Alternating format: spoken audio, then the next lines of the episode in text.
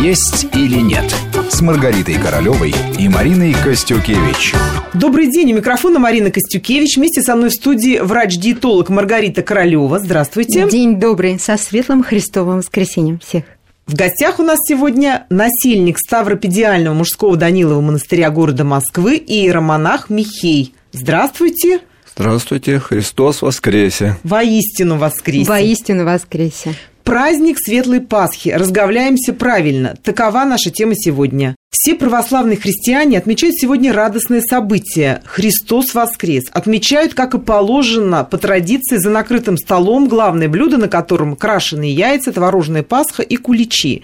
Для многих это двойной праздник. После длительного воздержания те, кто постился, вернутся к привычному укладу. О том, как это сделать правильно и не навредить своему организму, поговорим сегодня. Отец Михей, очень рада видеть вас снова у нас. Первый вопрос, наверное, самый насущный. Вот Пасха – это разрешенное чревоугодие, как вот правильно по канонам церкви надо ее отмечать? Каким вот застольем?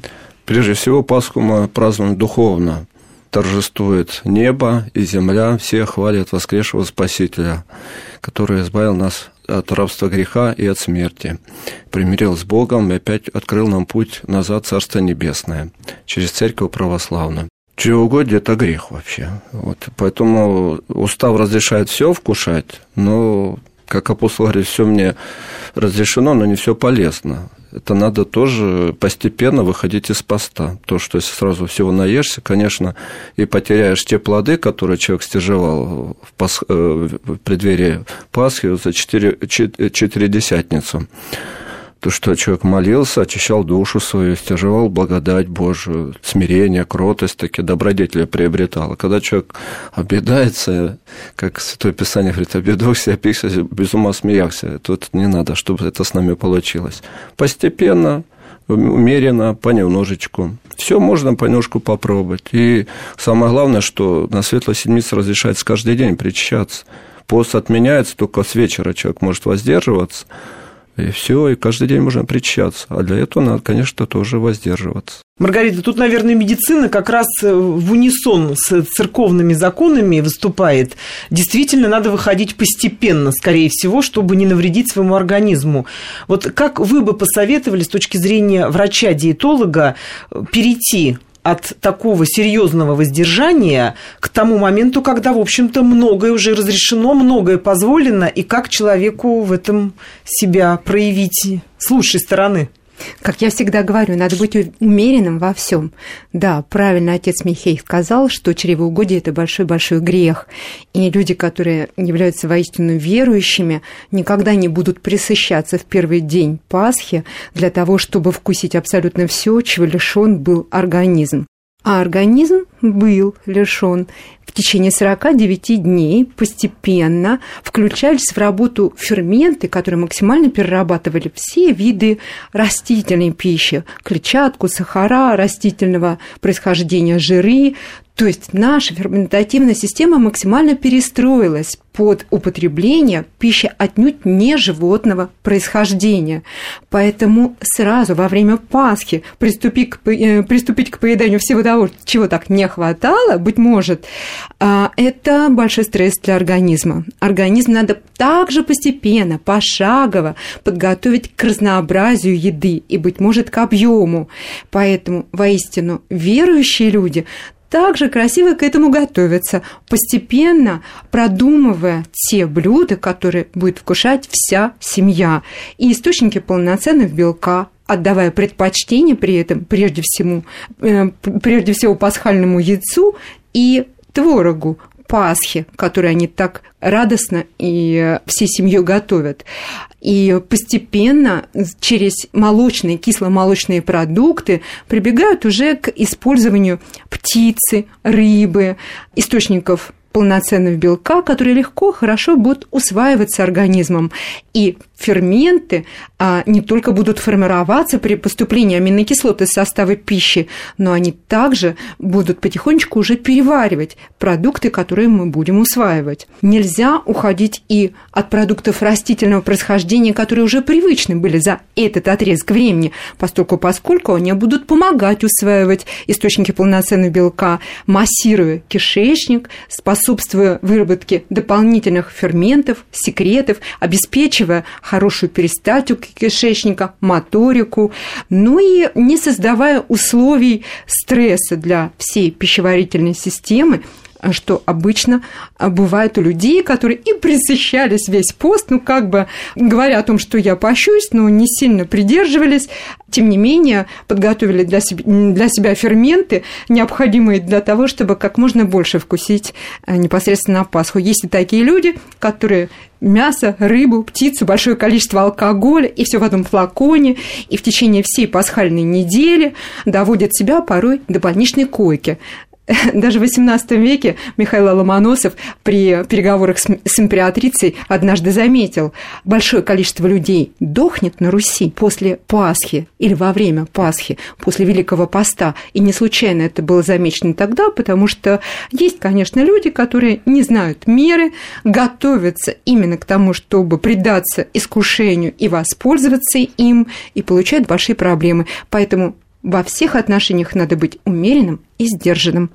Как Серафим Саровский заметил, надо есть умеренно для того, чтобы местечко оставить и для Святого Духа. И, наверное, отец Михей подтвердит правильность э, этих замечаний для того, чтобы человек все таки а, не предавался искушению а, в виде трапезы, а думал о душе, которую он восстанавливал, которую он формировал, освобождаясь от всего негативного во время Великого Поста.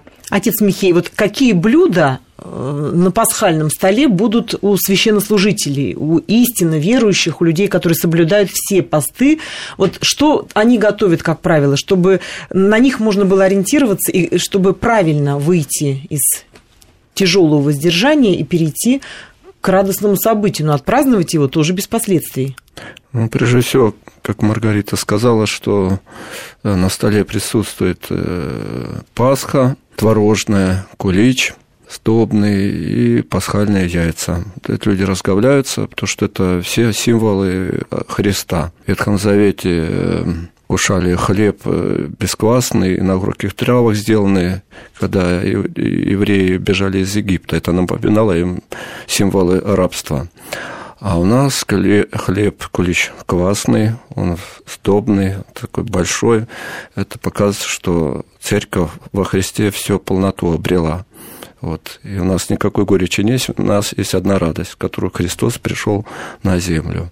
А пасхальное яйцо – это символ воскресения Христа. И мы знаем, что когда Мария Магдалина пошла на проповедь после Вознесения Христова, тоже пришла к Тиверию, к царю римскому, и приветствовала его яйцом такая была, традиция, что царю надо было что-то подарить, если бедный человек хотя бы яйцо. И вот она пришла и говорит, Христос воскрес, царь. Он говорит, я уверую, что Христос воскрес, если это яйцо станет красным. И оно стало красным.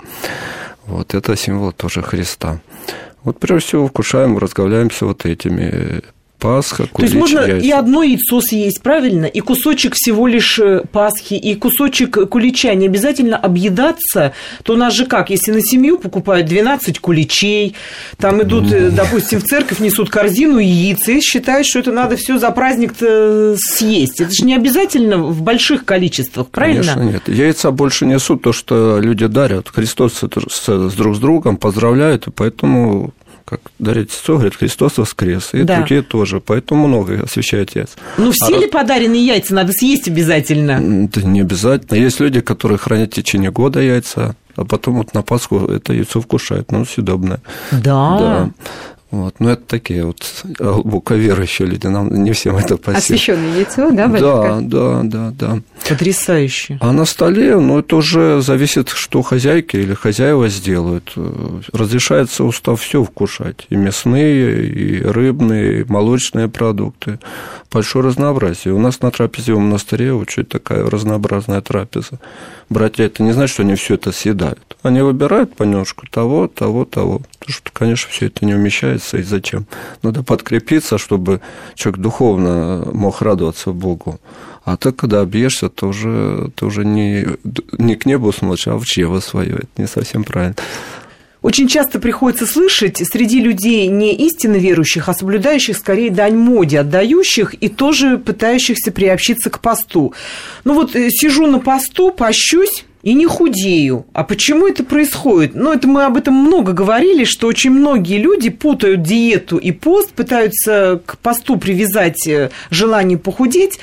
И для них э, пасхальные дни – это, ну, наконец-то, что называется, стоп-кран сорван. То есть можно поехать на шашлыки, благо позволяет время года.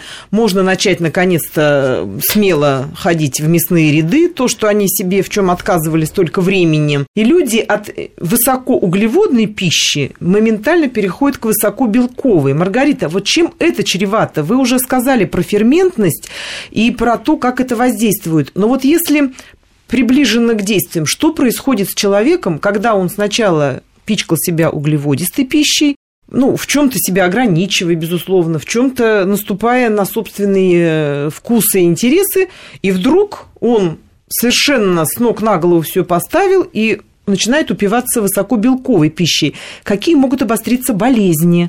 Как это может проявляться в жизни, если человек вот так резко перешел? Может ли это сказаться вообще на состоянии здоровья в серьезном каком-то масштабе? Ну, сразу вернусь к посту. Действительно, кто-то, отдавая предпочтение пище растительной, прежде всего задается целью похудеть. Но Пасха совсем не для того, чтобы похудеть, а все таки очиститься духовно прежде всего. А физическое тело помогает душе очиститься. Но при этом а, физическое тело подвергается такой естественной детоксикации. Улучшается работа пищеварительной системы, очищается постепенно печень, выводятся шлаки, токсины из организма, восстанавливается функция функция детоксикации. Печень начинает иначе работать, помогает ей поджелудочная железа, максимально хорошо работает желчный пузырь, выдавая необходимое количество желчи на переработку часто поступающей пищи. А почему часто нет полноценного белка животного происхождения и есть хочется немножко почаще. Вот это чувство относительного голода заставляет человека питаться дробно. Прекрасный период, во время которого человек действительно получает необходимое количество продуктов растительного происхождения, это не только растительная клетчатка, это антиоксиданты, это витамины в составе э, компонентов растительного происхождения, это а, щелочные эквиваленты, которые восстанавливают а, баланс, гармонизируя pH крови и всех жидкостных структур организма. Великолепно идет процесс оздоровления но при этом толерантность к объему пищи принимаемой, конечно, она меняется. И человек а, после, особенно а, достаточно строгой последней недели поста, набросившись на продукты животного происхождения, может получить проблемы. Особенно человек взрослый, уже обремененный а, проблемами, связанными с заболеваниями, ранее перенесенными пищеварительной системы, с заболеваниями печени, быть может, желтуха была в анамнезе, операции на пищеварительной системе. И тут все, казалось бы, можно. И хочется этих белковых продуктов. А белковые продукты, как правило, жирненькие. Возьмите тоже яйцо. Хороший, полезный продукт. Если мы съедим только белок, он максимально органично подходит для нас, потому что содержит все аминокислоты, которые соответствуют э, структурам, белковым структурам нашего тела и нашего организма организма. А желток, несмотря на всю полезность этого продукта, это будет жирный продукт для нашего организма. И если человек безгранично съест, ну, 3, 5, 8 яиц за день, закусив калорийным куличиком, съев достаточно жирненькую пасху и а, какой-нибудь еще шашлычок, плюс ко всему обязательно спиртные напитки, ну, проблемы будут, потому что это серьезный стресс для организма, для всей пищеварительной системы, для головы, для печени, которая которая к этому моменту очистилась, и, естественно, толерантность к каким-то высококалорийным э, компонентам пищи, она изменилась. Поэтому при бережном отношении к, организме, к организму, запас, э, запасаясь прежде всего э, действительно ферментными препаратами, если вы знаете, они потребуются вам, достаточно умеренно перейдите на небольшие объемы пищи и такой же сохраните режим приемов этой пищи через каждый каждые 2-3 часа. Наверное, это будет разумно, это будет э, полезно для организма в смысле усвоения питательных компонентов и не будет стрессом для всей системы, которая придет в состояние абсолютного дисбаланса. Для того, чтобы не пришлось вызывать скорую помощь, для того, чтобы не было проблем и сохранилась радость у всех членов семьи, все-таки продумать заранее надо было бы, как будет выглядеть ваш праздник, праздник семейный, а, праздник воскресения Христова, для того, чтобы не получить проблем в итоге. Так как сейчас утро для многих, будьте умерены сегодня, уже вкусив небольшой кусочек куличка, яйцо, немножко пасхи, вы испытываете чувство сытости, не так ли? Быть может, рыба днем с овощным гарниром, или кусочек отварной, не жареный, не жирной курицы без кожи, цыпленка или куриного мяса кусочек. Вот вам источники полноценного белка и небольшой кусок рыбы вечером, обязательно сохранив овощной гарнир в приложении, а в качестве источника в жидкости ну да, быть может, один-два бокала красного вина, что не будет большим ударом и серьезным ударом по вашей печени. А так, в качестве жидкости обычная вода, негазированная вода, которая будет также стимулировать моторику кишечника и обеспечивать хорошую выработку ферментов секретов, поддерживать скорость обмена веществ и поможет обеспечить также и не только моторику, но и своевременную эвакуацию содержимого, правильную перистальтику, тем самым здоровье пищеварительной системы в целом. Отец Михей, вот Маргарита затронула важный момент с алкоголем. Многие в этот период предшествующей Пасхи воздерживались от алкоголя сознательно, сдерживали себя, ну, не разрешали себе расслабляться в этом плане. И вот наступает э, Пасха тоже могут люди дорваться. Как церковь относится к тому, что столь великий праздник люди отмечают в том числе и употребляя алкоголь? Ну, на трапезе благословляется, э, как я сказал, устав все разрешает, и вкушение вина. На стол ставят где-то по бокалу вина. И все, больше ничего. Ну, в монастыре. То есть в монастыре ограничиваются одним бокалом вина. Да, То есть да. в честь праздника бокал вина вполне допустим. Ну, может быть, два еще там отца наместника поздравить, а может тоже понемножечку. Ну, два-три, вот как Маргарита сказала, это вполне нормально то, что умеренно принятие вина тоже ну, веселье человека, вино. А чрезмерное это тоже худое все. Не упивайся вином, в нем есть блуд, апостол Павел говорит, поэтому надо аккуратно с ним. Нет такого молодца, что победил венца. Это очень аккуратно с этими напитками себя вести. И, конечно, чтобы не потерять самую главную радость, что Христос воскрес, и Он даровал живот вечный верующим в Него. И обещал, кто будет жить по Его заповедям, жить по Божьему, тоже даст Царство Небесное, которому не будет конца. Там уже нет ни печали, ни болезни, радость вечная бесконечна. И поэтому вот разговление, вкушение пищи, все можно, но все умеренно. Умеренно, чтобы дух был выше, чем плоть. А когда человек объедается, у него же тогда весь дух в плоть уходит. Он, Бог чрево становится у него, а не душа. Вот поэтому этого надо избегать. Не могу не задать такой вопрос. Конечно, пост соблюдают далеко не все, далеко не все, но Пасху отмечают все. И те, кто соблюдал пост, и те, кто не соблюдал, и те, кто верующие, и даже атеисты. Церковь как к этому относится? Что человек, например, атеист, он отрицает Всевышнего, его существование. Но при этом, если его поздравляют, если ему дарят ту же Пасху, куличики, яйца, он вполне может к этому приложиться. Церковь как к этому относится? Спокойно, либерально? У нас нет понятия либерально. Церковь призывает всех к радости о воскресшем Христе. Ну, каждый в свою меру как радует, слава Богу. Может, придет время, когда он прозреет, познает Бога, откроет клапан души своей. Господь же рядышком с нами, просто надо прийти к нему. От гордости, да, отстраняться. Что нас помрачает? Гордость, тщеславие, самолюбие. Это так становится стенкой между нами и Богом. А человек смиряться начнется любить Бога, любить ближнего, и Господь рядышком откроется ему. Поэтому у каждого свой путь, свое время. А все должны радоваться, как Иоанн Златоуст призывает всех радость. Кто постился, кто не постился. Радость для всех Христос пришел. У каждого все свое время. Сейчас он может не так радоваться, как надо Христу, а через день-два уверует, тоже будет знать Бога, прославлять уже достойно. И делами, и молитвами. Так что вот все призываются к этой великой радости. Маргарита, может быть, человек, обрадовавшись, э, я все опять же к еде свожу, естественно, разговор, э, может себе такую новую цель поставить. Вот был пост, я его соблюдал, э, это были углеводистые продукты, цель не достигнута, если мы говорим о том, что человек пытался еще заодно, кроме очищения и воздержания, еще и сбросить килограммы. Вот теперь наступает новый период. Теперь я сяду на мясную диету, теперь я буду упиваться белком, и я на высоко белковую белковой э, диете буду вот э, говорить, что все, наконец-то вот мне можно, и перейду на высокобелковую диету. Таких тоже очень много методик. Да, более чем, да. да. Более чем. Вот э, здесь, опять же, вот такой резкий из огня до в полымя. Вот как вы расцениваете это? Что вообще за такие шатания у людей? И почему они это обязательно привязывают к каким-то религиозным празднествам? А, действительно, многие люди э, задаются целью прежде всего расстаться с лишними килограммами, но очень многие через это расставание и просто соблюдение поста и постной диетической программы потихоньку приходят и к вере, что радует. И из года в год людей, воистину верующих, становится все больше и больше.